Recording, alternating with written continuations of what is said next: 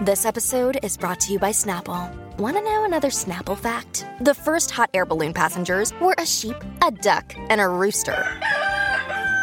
Ridiculous. Check out snapple.com to find ridiculously flavored Snapple near you. Hello, and welcome to The Great Indoors. the podcast which reveals everything you ever needed to know about interiors and explains how to make it all really work for you in your home. I'm Sophie Robinson. And I'm Kate Watson Smyth. Now, before we begin, we are delighted to welcome back to the show our sponsors, Natural Mat. Natural Mat make beds and mattresses by hand in Devon using natural, organic, and renewable materials with absolutely zero chemicals, synthetics, or glues. Sustainability has been at the heart of Natural Mat since day one, and they recently became the first B Corp certified bed and mattress company in the UK. All their raw materials come from natural, renewable sources. Their Devon workshop is powered by the solar panels on the roof, and they deliver their mattresses in reusable duffel bags, which has saved thousands of kilos of plastic packaging so far. Then there is their Mattress for Life initiative, which ensures that none of their mattresses ever go to landfill. Instead, you can choose to refurbish, recycle, or donate your mattress when the time comes. To learn more about Natural Mat's organic beds and mattresses, head to their website at naturalmat.co.uk or visit one of their showrooms in London, Knutsford, Devon, and the Cotswolds. And listeners of The Great Indoors can receive 10% off their first order with Natural Mat, either online, in store, or over the phone by using the code The Great Indoors, which is valid until the 30th of April 2024. Now, what do we have today? Spring will soon be springing. The days are getting longer and the nights are getting warmer. So, where are we at? Well, do you know what? I've got daffodils in my garden already, quite a few of them. I don't know if I need to worry about that now. Shouldn't we still be at snowdrops? but it's also the time of year when thoughts turn to a bit of an interiors refresh. So, you know, let's get into our monthly style surgery, shall we? Because it's a packed show today with questions ranging from how to decorate that tricky middle room to where to start with a barn conversion. But actually, first up, we've had a question from Alice, just for you, Sophie. So get ready for this. Because I don't know if you've read this script in advance, so this, you know, this may throw you. this is the test. Testing, testing. Sophie's homework. She writes, all this cold weather and the cost of heating, or as my son said the other day, cosy lives, cost of living crisis. Cosy Cosy lives. That's too good. OMG, I am so going to use that somewhere today. Are you having that? the cold weather and the cosy lives has reminded me that Sophie had some thermal wallpaper fitted in her bedroom last year. It would be good to know if it has made a difference and if she thinks it's worth doing. Good question, Alice. We do want to know the answer to this, and I'm going to bet that Sophie hasn't got the answer. I Go. have got the answer. I have got the answer. So, yes, Alice is right. When we were redecorating last spring, actually, it was, I had the idea to put on a thermal lining paper. So, this is a wallpaper that you put on underneath your decorative paper, or indeed you can paint on top of it too. And I got the idea from friend of the pod, Michelle Ogundehin, because she'd been doing it in her house and sharing it on Instagram. And I thought, well, if Michelle Ogundehin thinks it's a good idea, it must be a great idea. so I went off and I bought it's called Rockwall Thermal Liner. I think it's like an anaglypta product. And it's re- it's really quite thick. It can be done as a DIY project, but I did get a professional wallpaper hanger to hang it, and he said it wasn't that easy. So I'm just putting it out there. It is quite tricky stuff. So is it like cardboard as opposed to because lining paper's quite thick? That's the point of it, isn't it? It's to smooth over the lumps and bumps. No, it's much thicker. It's like the thickness of card. Yeah, it is. Right. So it's not very bendy. No, it's really floppy. It's really floppy, but you need some really big chunky scissors to cut it. And obviously patching. I think you get into a lot of difficulty around window reveals and things like that because it's um it's much stiffer than a regular paper. Anyway, poor old Chris, lovely Chris Jones, my decorator, huffing and puffing he was because I, I kind of decided to do this last minute as well. So he wasn't best pleased with me, but he's an amazing decorator and he hung this paper. And then I put my decorative Harlequin wallpaper on top so you don't even see it. It does give the walls a very slight, barely detectable spongy feel because your wall is no longer rock hard plaster. It's a soft feel. I don't know if I mind that. Spongy wall. Yeah, it's a slightly spongy wall. It's not like the polystyrene liners that I had as a kid. I remember having a polystyrene thermal liner in my bedroom as a kid, and I used to really enjoy picking holes in that. It's not. It's not that. And we put it in our guest bedroom, which is at the north end of the house, and it's on a corner. Oh, my husband's got a name for that. What's it called? It's called cold bridging. That's it. He says, "Oh yeah, it's cold bridging." So we don't have cavity wall insulation in our old farmhouse. So we were struggling with black mold and damp in that room. And the Rockwall says that it helps with that. It helps with if you get black spots in a room, if you get mold, if you get damp from obviously not from leaking roofs or something, that's because something completely different, but from this cold bridging problem, then the Rockwall promises on its packaging that it will help. And it has. I've got no mold or anything. Interestingly, in this room, I took the radiator off to decorate and I want to put a nice designer type radiator back in, which I haven't got round to yet. So actually, it's lasted all winter without a radiator in it. And and oh, that's really interesting. So mm. you've had so mm. you've put the thermal wallpaper and you have no heating in there. Now, obviously, it's your guest room, so you're not in there very often. People have lots of people have been staying. We had people all over Christmas. I have somebody here every month staying in there. I would say. And are they polite or are they sleeping with their socks no, on? it's fine. well, we keep upstairs. We keep our house at 16 degrees upstairs because you know, cosy livy. So we cosy lives. The, uh, cosy lives. Cosy lives. We put all our thermostats down. So we're 18 downstairs, 16 upstairs. So, you know, it's bracing in the mornings. Oh, and then we put it in our bedroom as well. And I would say it has improved the feeling of dampness. But the other thing that I've done quite religiously is we have a dehumidifier on our landing and I give that a good blast every day to try and get the condensation out the air. Because the other problem you've got, obviously, with showers and bathroom, and sometimes we draw, dry our bed linen on the landing, is if you've got wet moisture in the air, then that sticks to your walls, and then that can grow into black spot mold and stuff. So the the the I did a lot of research on YouTube with this. The kind of the main thing is to get the moisture out of the air. And do you know what causes the most moisture in our homes? It's not going to be the showering, is it, that you expect? Is it going to be something really gross like sweating? It's breathing. Oh, yeah, makes sense. Less gross than sweating.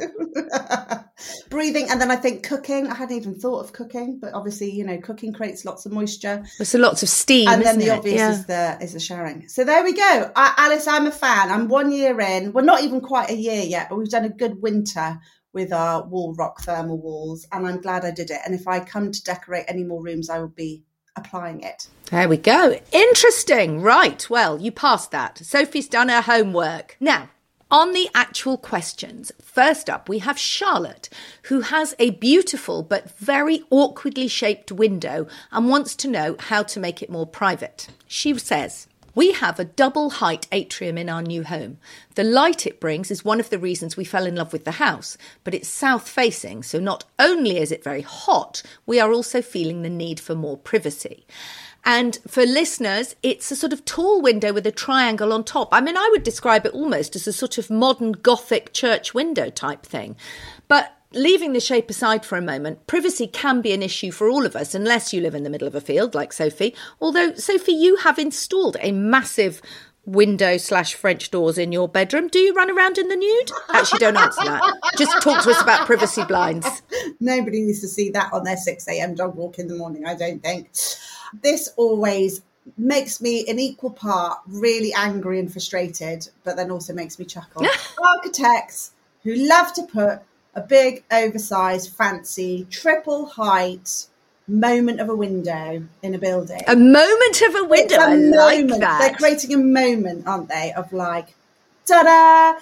And I am looking at Charlotte's window and it is gorgeous. It goes from the floor all, I mean, it looks like it's a double height one, probably in a hallway, all the way up to the ceiling, and you've got an amazing view of what looks like probably their driveway. I can see the lane outside their house and then acres of sky. So I bet it looks great.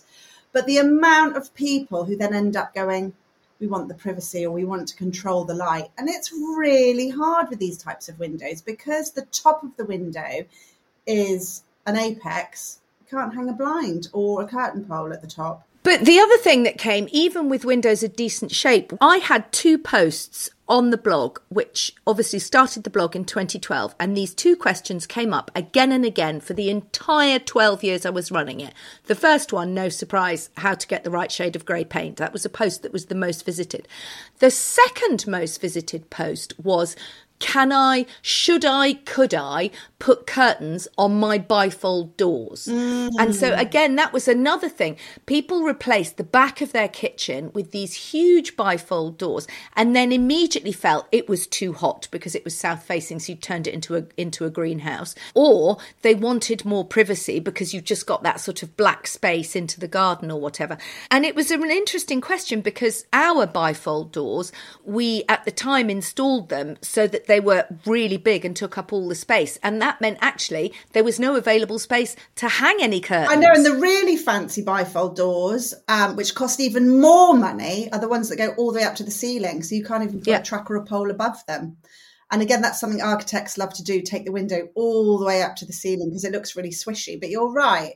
If you want to control the light, you can't. And then you're right, Kate, at night when it's just black out there, the room feels really tri- chilly and not very cozy. Well, and I just think it feels a bit spooky. And one of the most valuable other pieces of advice I was given was if you do have that, going slightly off topic from Charlotte's privacy here, is that you must have lights in your garden so that if you're sitting there at night, you're not looking at a black void, but you've got a few lights lighting up a tree or just creating some pretty sculptural shapes and creating something to look at. So that's point number one. Mm. But we should wrestle ourselves back to the privacy. Well, I feel like all we've done is jumped on Charlotte's bandwagon and moaned about big windows that you can't get. she's actually she's actually coming for some solutions now. Okay, so there's a few solutions I have for you, Charlotte. With your particular window, uh, being in a hallway. So you're not sitting there in the evening feeling chilly, I would imagine. I'm wondering whether you could consider some window film. It's something we thought about in my mum's um, annex. My mum's got really big windows here in her annex. And this is another thing to think about. When we first moved in, my mum felt really vulnerable. She thought everyone could see her, everyone was going to be turning up with popcorn, sitting in our front drive, watching her watch her telly inside. I mean, she was just like really paranoid about it. And we looked at getting some window film. It's like your car window film. So you can see out, but people can't see in. It doesn't stop the light as well. And it doesn't stop the light. Exactly. So that's something that you might consider just to get rid of the privacy thing. So from the outside, your windows will look slightly mirrored whether you want that look or not. The second thing I do is you could do what my mum did and just never get round to doing anything, and then you actually kind of forget about it and it all feels very normal, and you realise nobody is actually staring at you through the windows and it's all fine. You could try that. The other thing about the window film as well is you can get solar uh, window film, which will help control the heat if it is a really hot window. Again, these really big windows that are all the rage can make the house feel like a real hot box. My mum didn't put solar film on her windows in the end, but she's got solar lined blinds. So in the summer, she can drop her blinds, and that helps keep the room cool. So that's just a few things about big windows, privacy, solar gain. Charlotte, I'm going to be honest with you. I haven't got a window treatment. Um, looking at the picture you sent in, there is nowhere to fit a track or a blind or anything with that window. So I think film might be something for you. I think I agree because my first instinct was, which might work for other people with an awkwardly shaped window, is you could, you know, ignore the triangle because that's so high, no one's looking in at that bit. But would you put, for the sake of argument, a cafe curtain across? But that's too rustic for the look of this particular particular window. Very I think if you live, isn't it? Very modern. It is. Mm. I think if you live in an old house and you've got an arched window or you've got a round window, haven't you, in your sitting room, then I think you can do the cafe curtain. Well, perhaps not on a round one, but that is so straight lined and architectural that I think window film so, Charlotte's window is a very particular problem. Just moving on, just for other listeners who might be struggling to dress really, really big windows that don't have domes, arches, or pesky little triangles on the top of them. Architectural moments. Architectural moments. Yes, I think it's an architectural moment. that we can't hang our curtains on. You know, there are a few things to think about with those really huge, like you said, Kate, those big bifold windows, because traditionally curtains don't always work because you need a lot of space left and right to bunch them up. There might not be room for a big curtain pole overhead. And also, sometimes curtains don't look right on a very, very modern extension or piece of architecture. So, you can get these like sliding panel blinds are worth looking at, roller blinds that come down from the ceiling, get them on an electric circuit because usually you have loads of them and you'll be like Wee Willie Winkie of an evening closing. closing all the thousands of windows and blinds Nightshirt optional. Absolutely. So I that's what I'd recommend. Get um, very neat, tailored, minimal blinds. I'd match them in with the wall colour. They're not a decorative feature. They're just a practical thing. Get them on an electric controller. Job done. So next up is Georgia, who's just bought a barn with permission to convert it into a dwelling. Here's what she's got to say. It's a traditional L shape, and the main wooden barn will be an open plan kitchen, dining, sitting area, and the bedrooms will be in the stable block. I have only ever lived in a terraced house where the layout is pretty defined. I'm rather intimidated about how to get the interior of this cavernous space to work well. The furniture will have to be room divisions. Rugs will be really important to defined areas, and without walls, there will be limited storage and space for hanging pictures. What would your approach be to open plan design, and what are the pitfalls? I do also want to be true to the barn's roots as an agricultural building without being twee. I do love bright colours, prints, and fabrics. How can I do hay barn meets house and garden? what a lovely problem to have, Georgia. Oh, sounds great. I'm absolutely loving it. well, I'm just going to go in first before you get into. Should your- we do the layout first? Yeah, I mean, I think I think you've basically got it absolutely right, Georgia. It will be furniture as room divisions. I'm guessing, as it's a barn, that you will have really good height, so you can have you know really tall pieces of furniture, tall screens or bookcases. Um, I mean, you d- don't necessarily want to shop at IKEA, or you might, but IKEA have those those bookcases which you can access from either side. It's like a series of cubes. So you can then see through them. So they're not blocking the light. You can have, you know, books on some, ornaments on others. Some can just be open. And absolutely, rugs are key. You're going to have to get big rugs because that's that's kind of the outline of your room.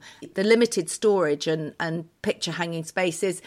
Is that the choice you make when you live in an open plan space? Yeah, you so you get this heightened feeling of light and space, don't you? I mean, like you say, it feels cavernous, but the cost is, yeah, there aren't any walls to hang your pictures or to put your bookcases up against. So yeah, you're- you're right, Kate. Absolutely, freestanding bookcases as room dividers are really good, and also an opportunity to display bits and bobs, which we'll get onto in a minute. How we do this hay barn meets house and garden look, um, and then and I think as well softness. The other thing I would say, and interesting about your IKEA point, is I think you're going to have to go large scale. Twiddly little pieces of furniture aren't going to work in this room. You've got to like muscle up to the architecture of this barn, if you like. So think about as well having a few oversized pieces. It might be like an oversized floor lamp.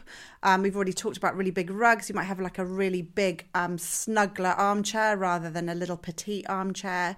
I did a makeover for Dream Home Makeovers Channel 5. We did an enormous school conversion, so quite a similar type problem. The walls were four meters high, the windows were massive. The client wanted a full sized pool table in there. Well, that solved a problem because that filled up half the room. Didn't you paint it black to try and bring the walls in a bit? I mean, that was that was that was almost counterintuitive. Yeah, yeah, you want to try and well, they wanted to make it feel a bit more snug. It was just all very white and stark in there. But I got like the absolute biggest modular corner sofa that I could find. This thing was absolutely huge. I think it was three meters by four meters, and it was like one and a half meters deep. Um, and it just really anchored the room because I think little bits of furniture just tend to look like they're just floating around on a pond. I think well also one of the things you may find in this instance is it may be difficult to shop for vintage furniture. I mean you don't say what your taste is, but traditionally vintage furniture, you know, it's little sofas, little bedroom chairs, that's going to get lost. I mean you you know you need and you can have fabulous as you say big modular sofas. You want to look perhaps to salvage yards for for furniture where you might find you know an old art school table or stuff that's been cleared out of schools and restaurants. That might be bigger scale than sort of house clearance which which would belong to the sort of terrace house which is a bit smaller Yeah, go large. And the same with your lighting as well. We hung a pendant light over the coffee table, but it was absolutely enormous. So it, again, you've got to think of your ceiling height as something to tackle. And so, you know, if you can get a really big chandelier in there, that will really help too. And I think you can hang them low because you'll presumably have incredible ceiling height. So, you know, you can bring the ceiling down a bit uh, with with low lights. And, and one thing I would say, Georgia, is those of us who live in smaller houses, particularly the old Victorian terrace, we do tend to feel that we've got to put the furniture around the edges because there isn't room necessarily to have it in the middle.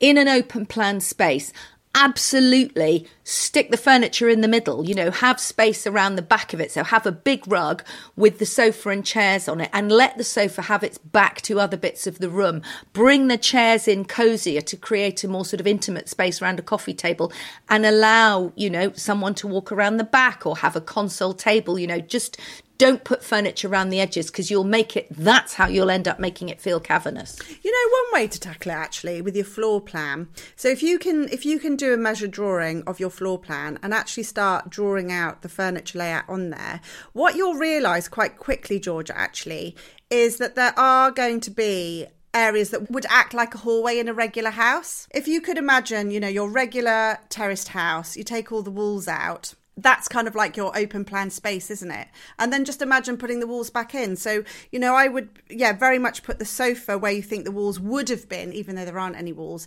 And then actually, you need like a metre and a half of walkway around all this furniture. So you start eating up the space, chunking through the space really, really quickly. probably going to find it's too small Yeah, I think that's what you've got to do. You've got to get the paper and pen out, I'd say, Georgia. And I think you'll stop feeling so overwhelmed and realise that there is some sense to all of this. If you can imagine where the walls would be. There's, there will be obvious passages. So when you come in the front door, there will, you know, as you look at your floor plan, there'll be an obvious route to get to the kitchen. There'll be an obvious route to get to the back door or other door. So there will be sort of paths that will will reveal themselves and yes put the fur- don't put the furniture in what's the obvious path between two spaces Really Yeah. important. And that'll help the room have flow as well, definitely, because you want to be able to feel like you can move through the space effortlessly without tripping over coffee tables. Oh, excellent chat. Gosh, we're so clever, Kate, aren't we? I love it when we get a question like this that makes us look so clever. well now this is your bit how does she do hay barn meets house and garden I know. I love this because Georgia, as you say, pitfalls. Woohoo! There are a many cliche that you could fall into here. And I love the idea that you do want to be true to the barn's agricultural heritage. Love that. I think it absolutely could take bright colour prints and fabrics, but you can't do a pastiche. You know, we're not going to be hanging pitchforks on the walls, are we, Georgia? And covering everything in plaid um, and getting kind of like farm machinery made into coffee tables. I don't think we need to go down that route. I think you can very much express your own personal style. You don't really go into what that is, but I think, you know, obviously you've got uh, a particular love of particular colours, prints, and fabrics. So own those and use those, whatever they are. What I'd say, again, it probably feeds into me talking about the scale of things. Just make sure everything feels quite robust and substantial. I think I don't think you're going to be putting twiddly little sort of like French antiques in there. No, and I think you want big. Your your fabrics probably got to have quite big patterns, but I think you can reference. You know, there are two sorts of open plan spaces. There's the urban one, which is the you know the warehouse conversion. The industrial one, where you might be a bit more sort of stainless steel and naked light bulbs. And then there is the country one. So there's your hay barn. So, you know, you don't say where it is, but what, what was perhaps growing in the fields around you. You know, if you want prints and fabrics, can you look to those colours? You know, is it a poppy field or a bluebell wood? Or can you bring in those sorts of fabrics and colours which, which will anchor your hay barn in its environment and bring a little bit of that you know its location inside Yeah, that's that's really nice. Yeah, reference the flora and fauna that is actually outside. When you say hay barn, I've got a feeling you might be from America because we don't call them hay barns here in the UK, do we? well this is a whole different i don't know well, I'm lost now. but that's it. I suppose you get hay barns all around the world, and we do have an international listenership, Kate. I'm just taking a nod to that. So we don't want to presume uh, that it's bluebells outside your hay barn. It might be something else. But yeah, I, I think yeah, bring that in, and then again, just use all the country house motifs. You absolutely can. You know, rugs and decorative lamps, ceramics it's all good because it isn't a barn at the end of the day. You are making a home, and I think the architecture will stand for itself. There we go. I hope that helps, Georgia. Now we come to Rachel, who recently bought her forever home on the west coast of Ireland. Right, listen up, Sophie. We have a location the west coast of Ireland. She says, I bought every book and magazine and watched every TV show on interiors for a Victorian house. To say my brain was fried is an understatement. Then I found the podcast, and over the last year, I have listened to every episode while cooking dinner. I have now colour drenched my bedroom in a cocooning Hague blue. My sitting room is green smoke with a pink ceiling leading into the dining room, which is Inchyra, a sort of paler, smoky blue. I have vintage lights, rugs, and furniture, a brass bed and side tables from eBay and Etsy, things I would never have thought of doing before your podcast. But now I'm stuck with the pesky middle room. I want to keep it as a dining room for hosting, but also use it as a library and music room. There's a picture rail, but no cornicing. How high should my shelves go? Or how low? Should it be all shelves or shelves with cupboards below? Is that tidier? And also, I have some beautiful silk vintage curtains. So, this is, I think, actually a question about a multitasking room. Possibly, if it's a traditional Victorian house, you don't say, oh, you do say it's a Victorian house. So the middle room is traditionally dark, might not have any windows. So you've got to make multitasking in a dark room. So I would think the first thing you need to look at really closely is the lighting because you need to work out what you're doing and when. When it's a dining room, you might want a low lit central light over the table. When it's a library, you might not want that. You might want wall lights to show off the bookshelves, or you might want lamps when it's a music room. I think this is this is a room where the lighting is going to do a lot of the heavy lifting to make it functional. Oh yeah, absolutely. I'm just I'm still slightly in- entranced by this whole picture that Kate's painted of her home. Does can we take credit for all of this? Because it sounds it sounds lovely, doesn't it? I'm lovely. very into the yes. into the green smoke and the pink ceiling and all these oh, silk vintage curtains. Yeah, yeah. Oh, I know, and all the little brass details. It sounds so inviting and lovely. So, yeah, Kate, you've absolutely nailed it. Lighting is going to be key to creating the atmosphere here. I mean, my sort of inclination, you already quite like a dark um, colour palette with your Hague blue and your Inchyra blue, those very deep Farrow and Ball blues. So, I'd be kind of like, in terms of colour palette, wanting to go that way too, which will really make the lighting, you know, really be the star of the show. But then you've got this question picture rail, but no cornicing. I don't see that as a massive problem. But how high should my shelves go? And how low should there be? All shelves or shelves with cupboard below? Is that tidier? I mean, I kind of feel like what's the job the shelves are doing? Is this a big bookcase that you're putting in? Do you need lots of cupboards because you've got lots of clutter that needs tidying away?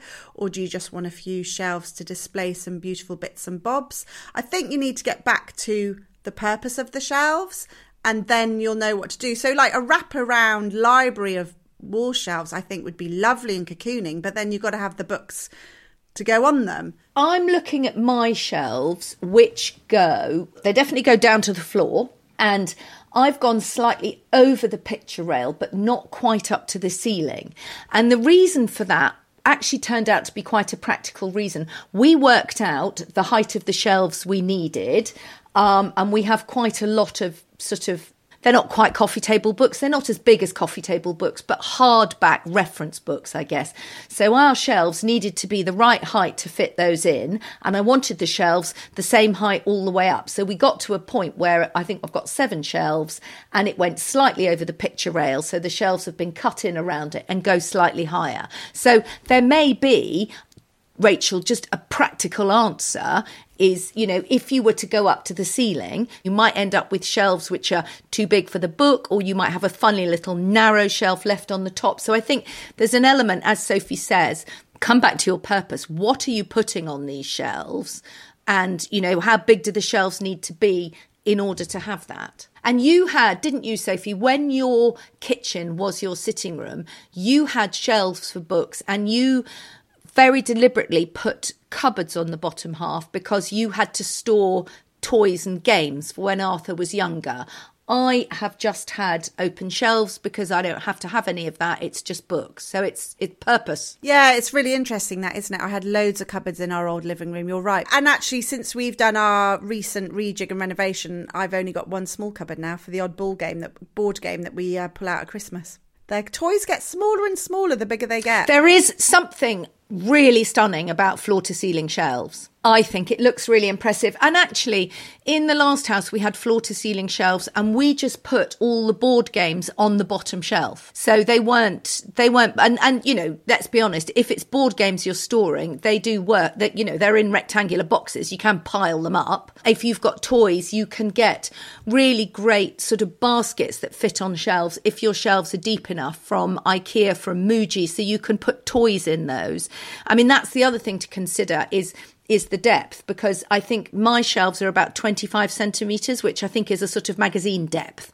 So that works quite well, but it wouldn't work if I wanted to store boxes of Lego and small toys. So I'm just going to say it again it's your purpose. Mm, very, very good advice. Now we come to Denise. Now, Denise writes to us with an interesting dilemma. She recently moved house and is decorating her sitting room, and she doesn't want dark and she doesn't want yellow based colours like cream, taupe, or beige, etc.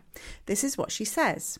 You ask, how do I want to feel while I'm in there? Well, firstly, I don't care about other people's wow factor. They can all hate it. I care about me. and I want it to be serene and welcoming and warm. Now, I have just bought a beautiful oil painting by an artist I love, and I shall never spend this sort of money again. And I want it to have pride of place over the marble fireplace and wood burner. The question is, how do I take inspiration from it without looking like I matched everything to it?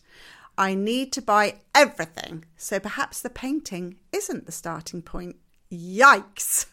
Oh, Denise. Isn't that a great question? I just love that. I don't care about other people's wow factor. This is my room and I want to feel great in it. And I think, you know, we should all be a bit more Denise, shouldn't we? I think it's brilliant. And I, I thought it was particularly interesting because, you know, we often talk about using a using a picture as a starting point or a scrap of fabric, but as she says, she doesn't want to be too matchy matchy. So, Sophie, I you know, kick us off with this. So Denise, let's get into this. Now, very helpfully, you have sent in a picture of your painting, which I will attempt to describe for our lovely listeners. It is a palette of really beautiful blue tones, kind of like a stormy seascape. I'm seeing the sky is filled with clouds that are sort of like deep navies and blues and greys. It's a chink of light trying to break through. There's a headland off in the distance, and there are kind of frothy waves crashing on the shoreline. But it's very soft and watery. And I suppose I'm making it sound a bit more dramatic than it is because it's quite a washed out, subtle painting, but it's moody and it's moody blues. And I am here for it, Denise. And I think it's brilliant that you've invested in it and it's kicking off your scheme. Now, when we talk about everything matching the painting. If you were to match everything to this painting, you'd be painting in a palette of cool blues and greys. There's a little bit of black and charcoal coming through there too. And I don't think that that's what you want to do. You talk about creating a serene, welcoming, and warm room. And these are all quite cool colours. But the good news is if you decorate with a softer, warmer, more neutral colour palette, this painting will remain the hero in the room and really pop against that lovely mantelpiece where you're going to hang it. So I don't think I'd necessarily be looking to match paint colours to this painting.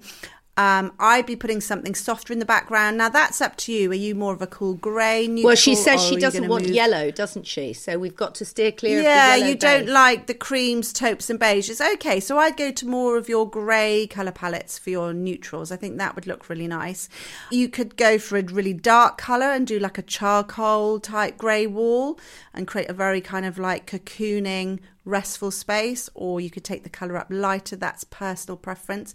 But then what I'd probably do is would pull out some of these beautiful blue tones. I mean, there's even little flicks of cobalt blue in here too. And I'm also seeing slight undertones of like violet purple colours. It's a really a me- this is what's so fascinating about an artwork. The more you look at it, the more you see different colours coming through.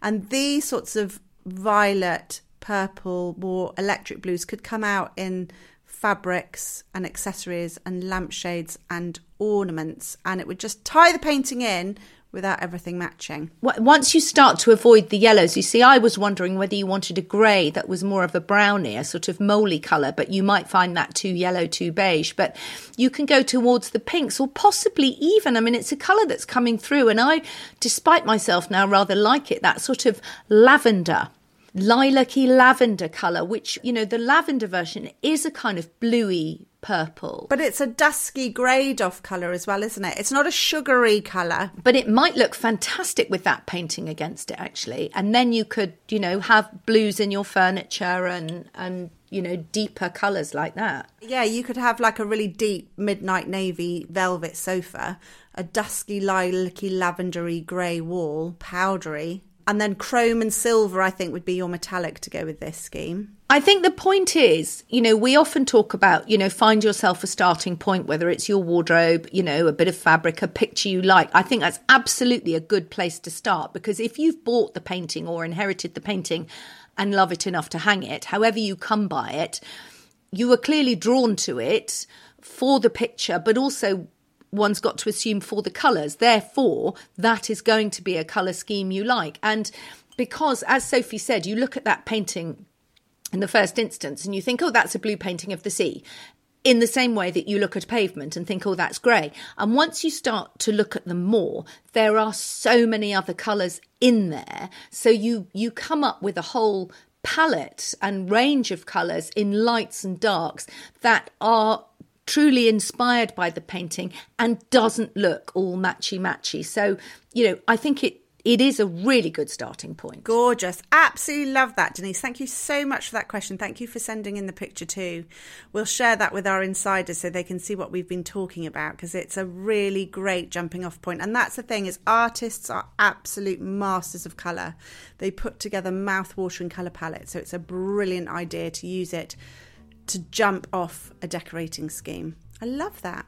So that completes this week's style surgery for the main podcast. But if you're enjoying listening to this episode, well, you can become an insider and listen to even more because we've got an extra set of questions for our bonus content for our insiders who sign up at the Great Indoors podcast.com.